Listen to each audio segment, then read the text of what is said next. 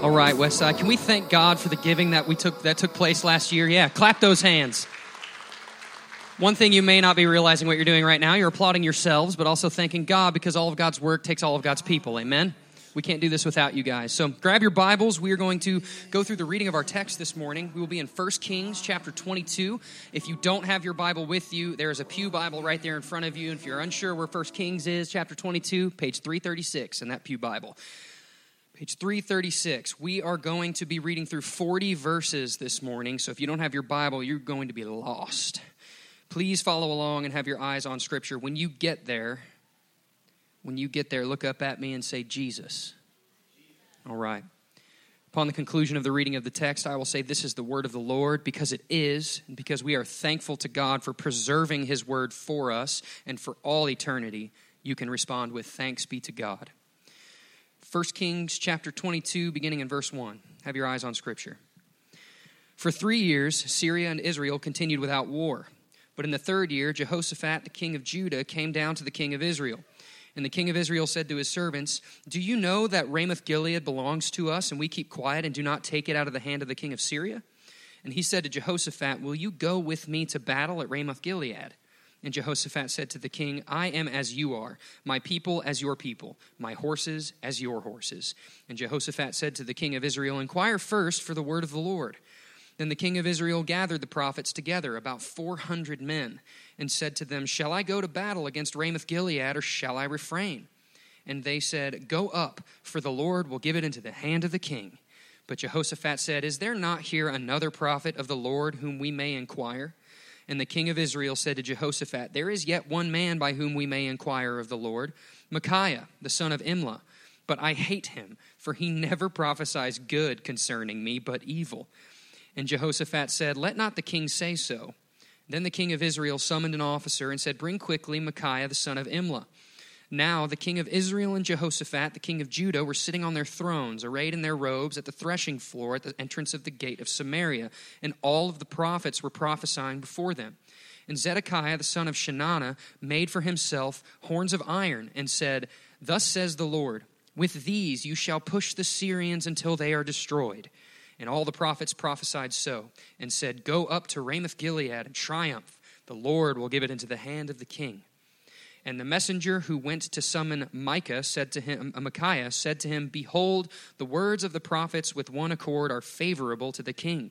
Let your word be like the word of one of them, and speak favorably. But Micaiah said, As the Lord lives, what the Lord says to me, that I will speak. And when he came, when he had come to the king, the king said to him, Micaiah, shall we go to Ramoth Gilead to battle, or shall we refrain? And he answered him, Go up and triumph. The Lord will give it into the hand of the king. But the king said to him, How many times shall I make you swear that you speak to me nothing but the truth in the name of the Lord? And he said, I saw all Israel scattered on the mountains, as sheep that have no shepherd. And the Lord said, These have no master. Let each return to his home in peace. And the king of Israel said to Jehoshaphat, Did I not tell you that he would not prophesy good concerning me, but evil? And Micaiah said, Therefore, hear the word of the Lord. I saw the Lord sitting on his throne, and all the host of heaven standing beside him on his right hand and on his left. And the Lord said, Who will entice Ahab that he may go up and fall at Ramoth Gilead? And one said one thing, and another said another. Then a spirit came forward and stood before the Lord, saying, I will entice him. And the Lord said to him, By what means? And he said, I will go out and will be a lying spirit in the mouth of all his prophets. And he said, You are to entice him, and you shall succeed. Go out and do so. Now, therefore, behold, the Lord has put a lying spirit in the mouth of all these your prophets, and the Lord has declared disaster for you. Verse 24.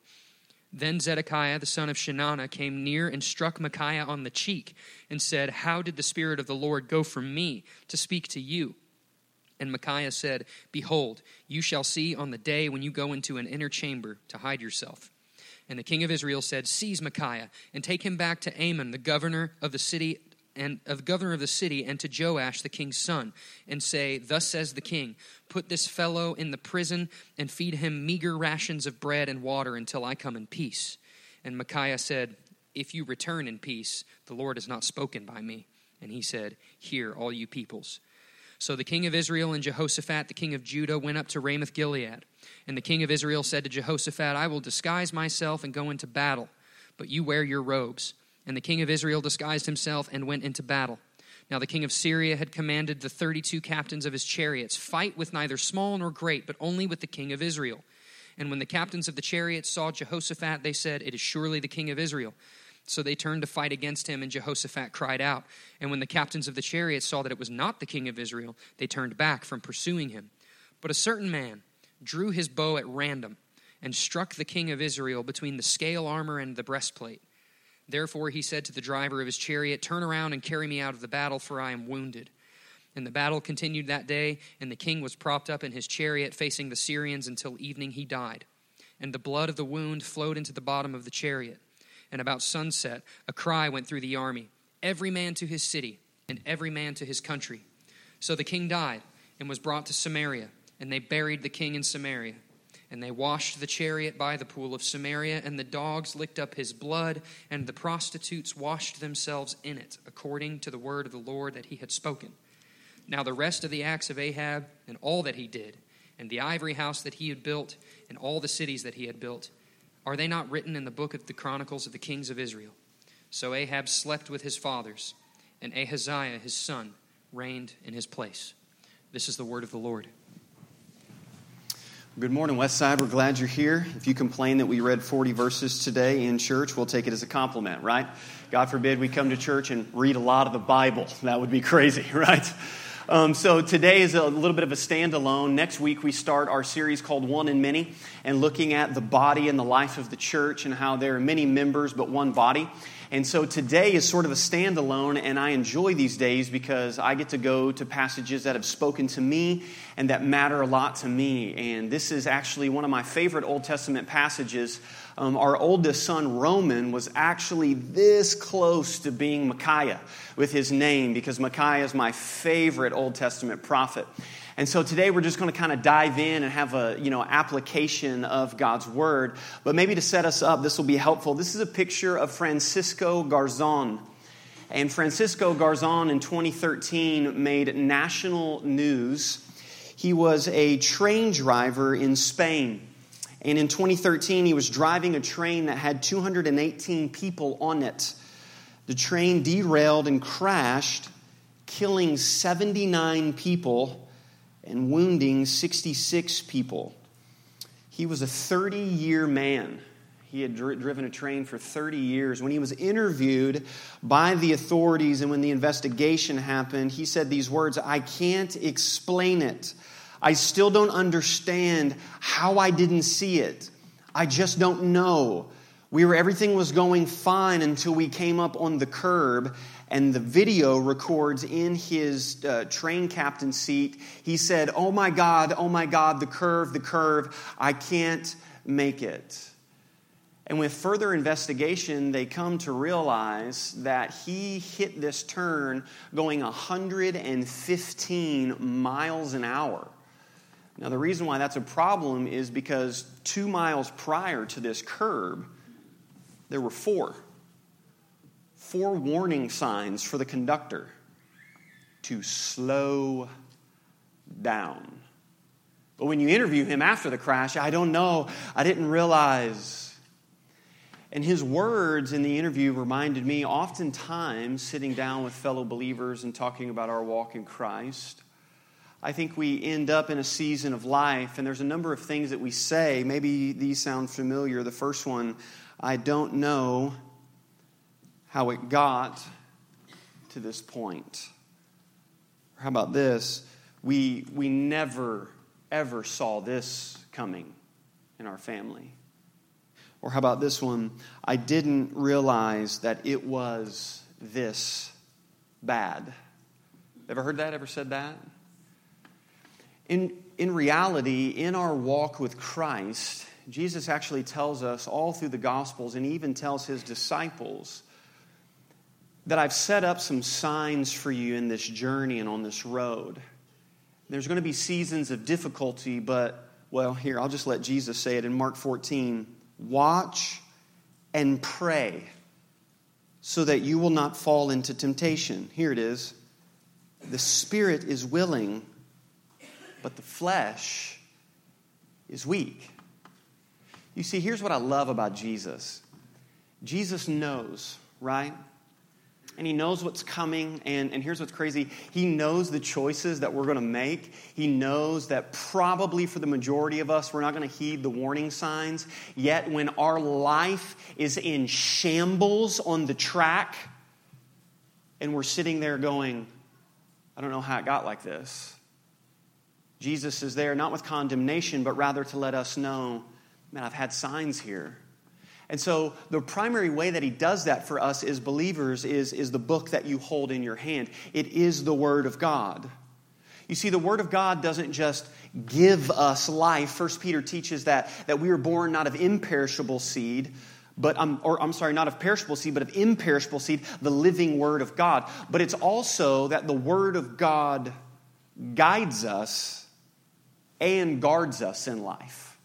That's my thesis today. That's what I believe the big idea in 1 Kings 22 is. Is that we have this king who's going out to do something, and he's going to go into battle. But he does this kind of strange thing, right? Jehoshaphat. And by the way, you can be mad at your parents all you want, but they didn't give you the name Jehoshaphat, okay? Right? All right? Maybe send mom or dad a text today, right? Appreciate you. Love you. You know what I mean? And so Jehoshaphat says, hey, you know, maybe we should inquire the word of the Lord. And so here's, here's a little bit of the context that we need to know about this Ahab guy. Um, he's, he's all through First Kings. He married Jezebel. Like this guy has gone through all types of things. But the context in our passage is important, and here's why. We see Israel is split up into two kingdoms, the northern kingdom and the southern kingdom. That's why it says Jehoshaphat came down to meet with King Ahab. So they're split. And then a little bit more about Ahab is Ahab was king of Israel for 22 years.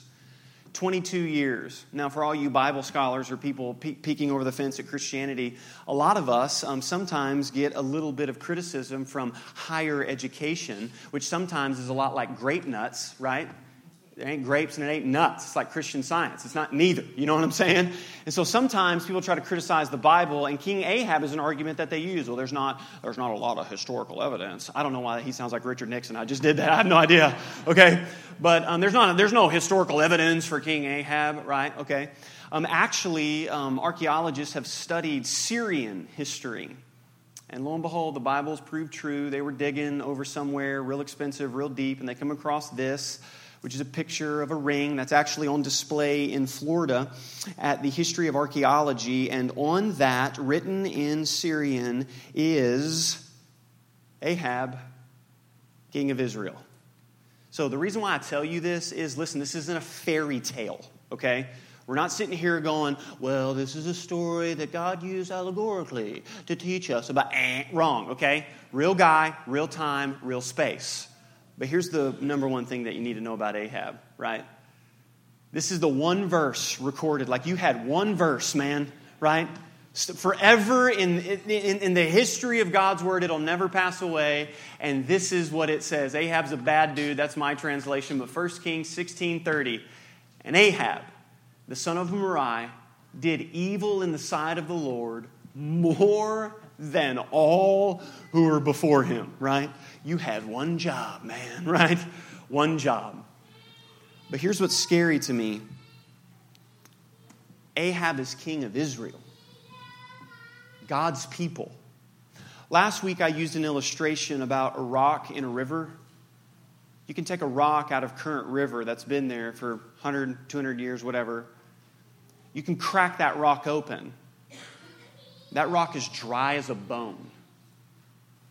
How could Ahab, king of Israel, who have seen all types of acts done by God. He saw Elijah call down fire from heaven. He has seen some of the greatest miracles in the entire Old Testament. And how could Ahab end with a train wreck, literally, of his life? I believe the central theme of the passage is, is the word of the Lord. So, if the Word of God guards us and guides us in life, what are the characteristics of God's Word? And we'll see that today in the passage. God's Word's unpopular, it's unchanging, it's unpopular, and it's unchanging, and it's always going to prove true, and it's uncontrollable. So those are the three things that we see in the passage. The first thing that we see is this is God's word's unpopular. Now, you might say, well, of course, to the world it's unpopular, right? Well, look at who is doing this. Verse 5 says, Inquire first the word of the Lord. Now, here it is, verse 6. Have your eyes on Scripture. Then the king of Israel gathered the prophets together, about 400 men. That's incredible, okay? 400 prophets. Now, we need to use that term loosely within this passage because these dudes are on the payroll, baby, right? So here's what Ahab does. Here's what Ahab does. I want to do something. I want to do something. But first, the Christian thing to do is to see if it's within God's will. So if anybody challenges me, I can say, well, it's God's will.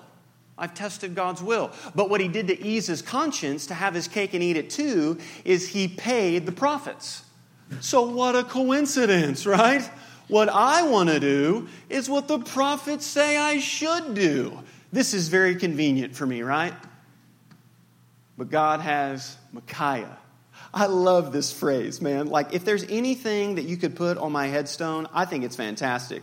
Verse 8 And the king of Israel said to Jehoshaphat, There's yet one man by whom we may inquire of the Lord, Micaiah, the son of Imlah.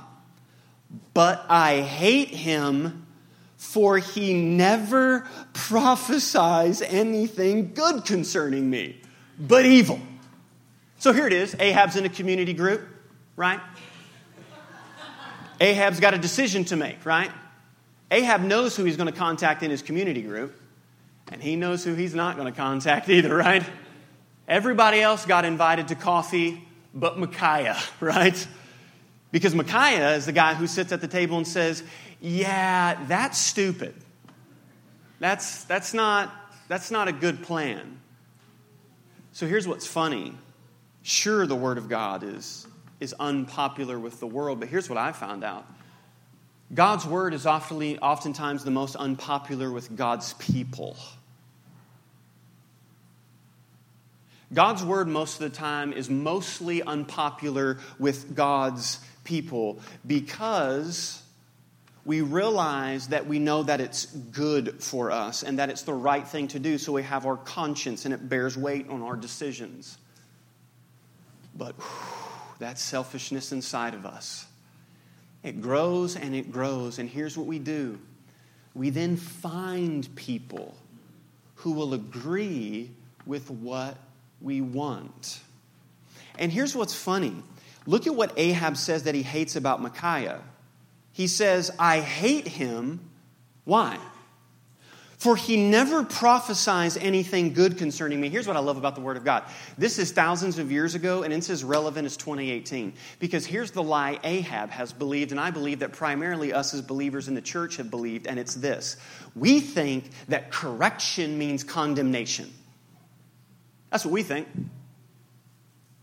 And correction is not condemnation. But here's the world in which we live in. Little Johnny needs a cupcake. And little Johnny needs a star next to his name, and he needs a trophy. And he needs another cupcake with double sprinkles on top because he's little Johnny. And he's awesome. And did you know that report after report says in sociology that self esteem has never been the highest and motivation has never been the lowest within the school systems. How can that be? Because now everything is motivated towards us. And if anybody comes along, including the Word of God, and corrects us, here's what we believe. We believe if you correct me, if you correct me, then you don't support me. And there's the lie. Malcolm Gladwell, a sociologist, says the great fear in 2018 is this we no longer desire truth. The friendships that we now make and value are not based upon truth. They are based upon will you support me or will you not support me? Because if you don't support me, then you must hate me. And that's what Ahab says. Ahab says, I don't like Micaiah because he doesn't, quote, support me. But the reality is, is that all of the analogies of the Word of God in Scripture are about how the Word of God corrects us. That we need this correcting, and this correcting brings truth, and the truth is what we need upon our life. Dale Ralph Davis is an Old Testament scholar, and he's one of my favorite Old Testament scholars, but he comments on this passage. Listen to these words. One sometimes wonders if the church is drifting back to an Ahab mindset. Or if not hostile toward the candor of the Word of God, or maybe even embarrassed by the forthrightness of it. I've received church advertisements in my mail recently. A new church is forming in our area and it's going to feature a lot of things that are going to attract me. But the main thing all over the flyer is in big bold letters a non judgmental atmosphere.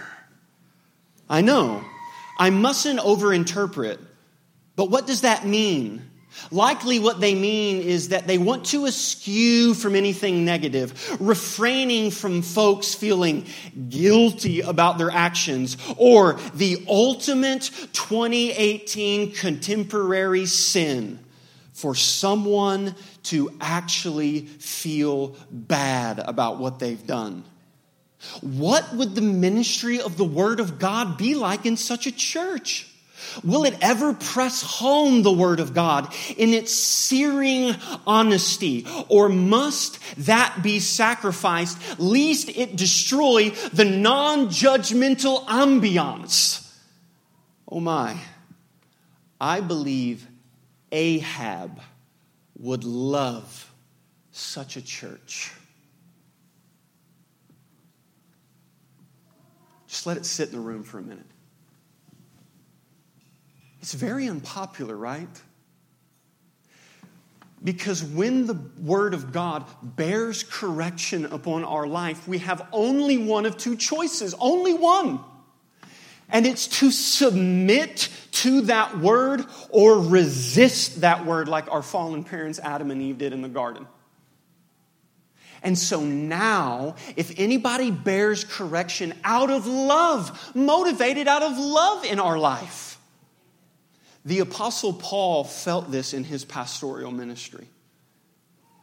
And there's a verse that he records in Galatians that touches home more for me than anything else that the Apostle Paul has written.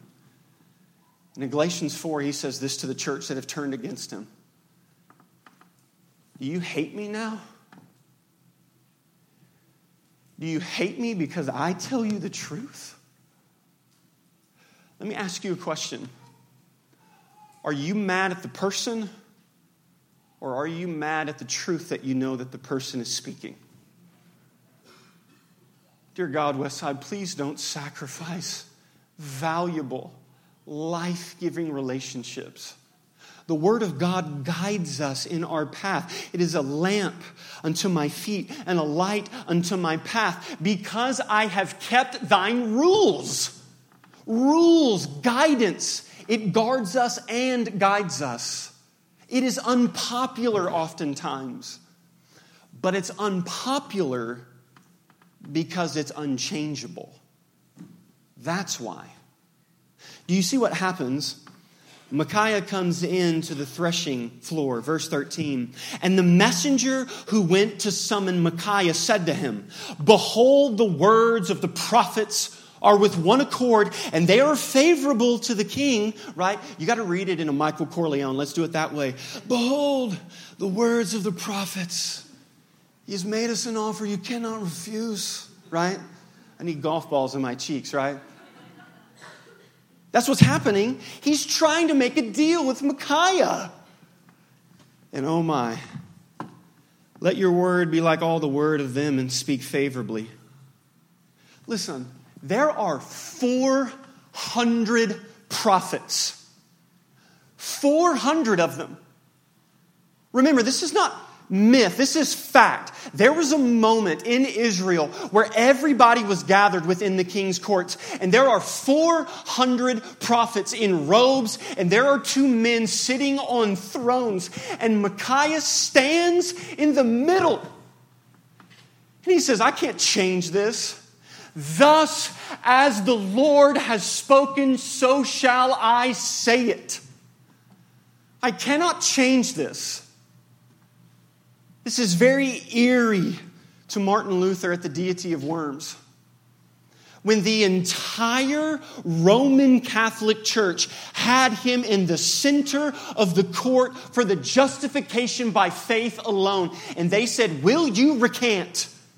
Will you recant upon your words? And he asks for a day. Can I have a day? And he comes back and thunders the words that forever ring true in church history. And he says, My conscience is held captive by the word of God. Here I stand, for I can do no other. Oh, that sounds good on a t shirt. But how does it sound when you're in a relationship and you're dating and that other significant other wants to take a next step? But you know, therefore, what the unpopular word of God has been spoken.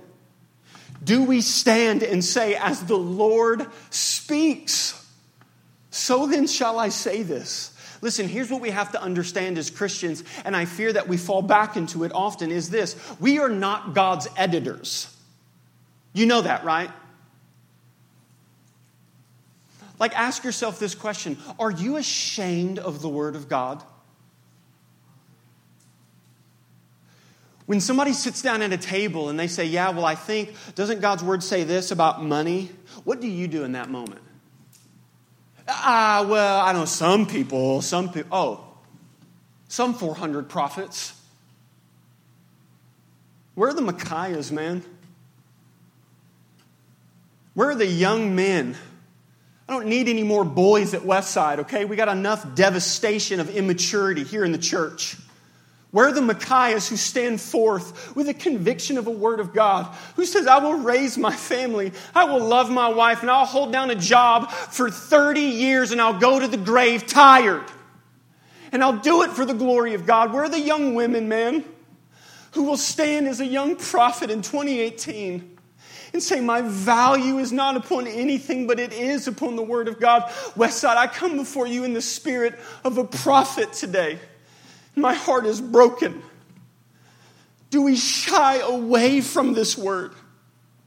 Yes, it is unpopular because it is uncontrollable. And the reason why we try to change it is because we think this we think God's Word takes us from our joy. That's, that's fundamentally what we believe. We make a decision based only upon one thing desire. And what wins out in the ultimate desire? And we believe that this has too many rules and parameters, and there's no way that you can't live together before you get married. Are you kidding me, Jason? We have the internet now. No way. 10% of your income and then more? No way. You got to be kidding me. And so, what we think is this takes us from true, true joy.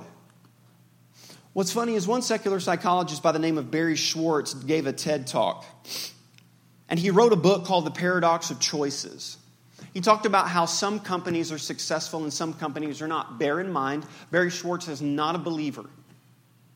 He's not even talking about the Word of God. But Barry, at the end of his TED talk, showed a picture of a fishbowl with two fish in it. And the whole thesis of his book is the freedom of choice with no parameters always leads to poor choices. Every company that makes a choice based upon autonomy and freedom ends up failing as a company. Every successful company always has guardrails and guidelines. And he uses this illustration at the end of his TED talk. He says, There are two fish in a fishbowl. What if I were to take a hammer and smash the fishbowl and free the fish?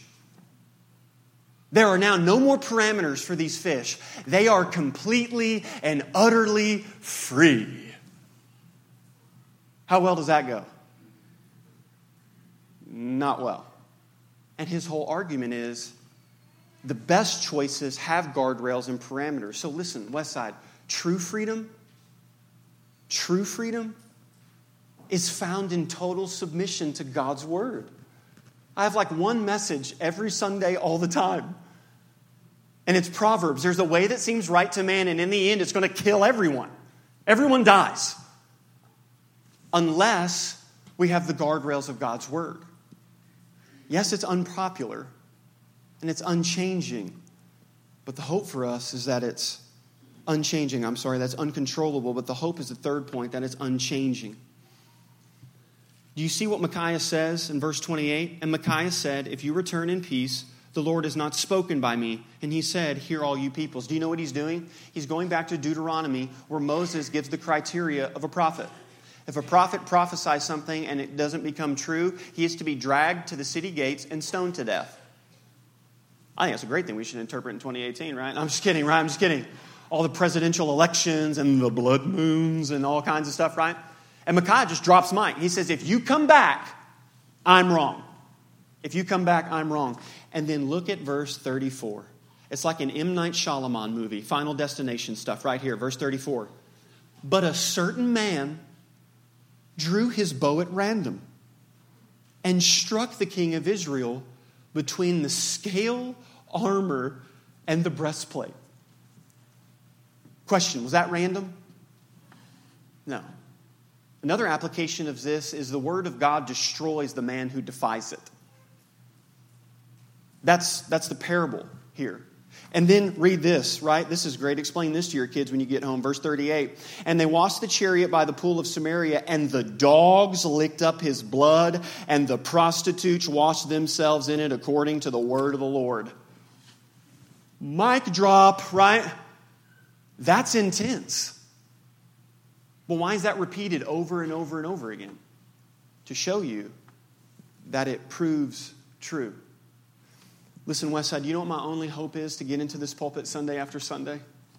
Sunday after Sunday, to pound one nail, is to say this every word of God has either been proven true or will be. It's my only hope. That is my only hope to stand here Sunday after Sunday and say it's true. Listen, time, time reveals that. And all time has done for the Word of God is constantly reveal it. And you say, Jason, that was so long ago. How do we know? How do we really know? John chapter 1, verse 14. And the Word became flesh and dwelt among us. And we have seen his glory. The glory is the only Son from the Father, full of grace and truth. Westside, look at me. Ahab had the prophets.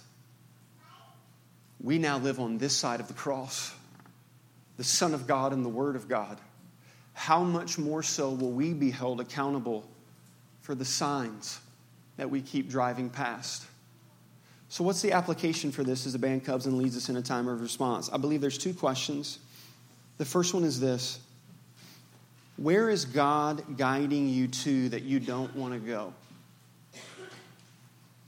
If God's word guides us and guards us, where is God's word currently in your life right now guiding you to that you're resisting and don't want to go? Maybe you've even tried to gather your own 400 prophets. Maybe you've even tried to look at the stars and try to find everything else other than where it is in black and white. Where is that? Is it an issue of unforgiveness? Is it sharing Christ with someone? Is it your marriage? What, where is that area? that God is leading you to. The different side of the same coin is what is God guarding you from that you actually deep down desire and want? Because until you recognize that, see the sign that stands above it, only then do you see the Jesus at the end of the road. What's so sad for me is the story of Ahab is that he's gone. 22 years. Gone. He's buried. We don't know where his tomb is. We don't know any of that. Because he Frank Sinatra and did it his way. But I can take you to another tomb. The door's open. Ain't nobody inside. Because his word proved true. He took our penalty and our sin. He's coming back. The Word of God guides us and guards us in life. Heavenly Father, we love you and we thank you for your Word. For some of us in here today, it is a sign of comfort that we're on this track of life and we're driving. I mean, we needed assurance. Maybe the sign says, Don't give up. Don't give up. I'm here. Don't give up. And for some of us, it's a sign of warning. Slow down. Heed my word because I love you. Because I love you. What's in common at the end of the day is that it's good no matter what. Holy Spirit, have your way with us as we come to the table and we see the Word made flesh. Not just black and white on paper, but broken and bloody in this cup and on this plate. As we know that all of God's promises hold true. We pray this all in the name of Jesus Christ. Amen. Would you stand where you're at come, come forward and partake in communion as you feel led?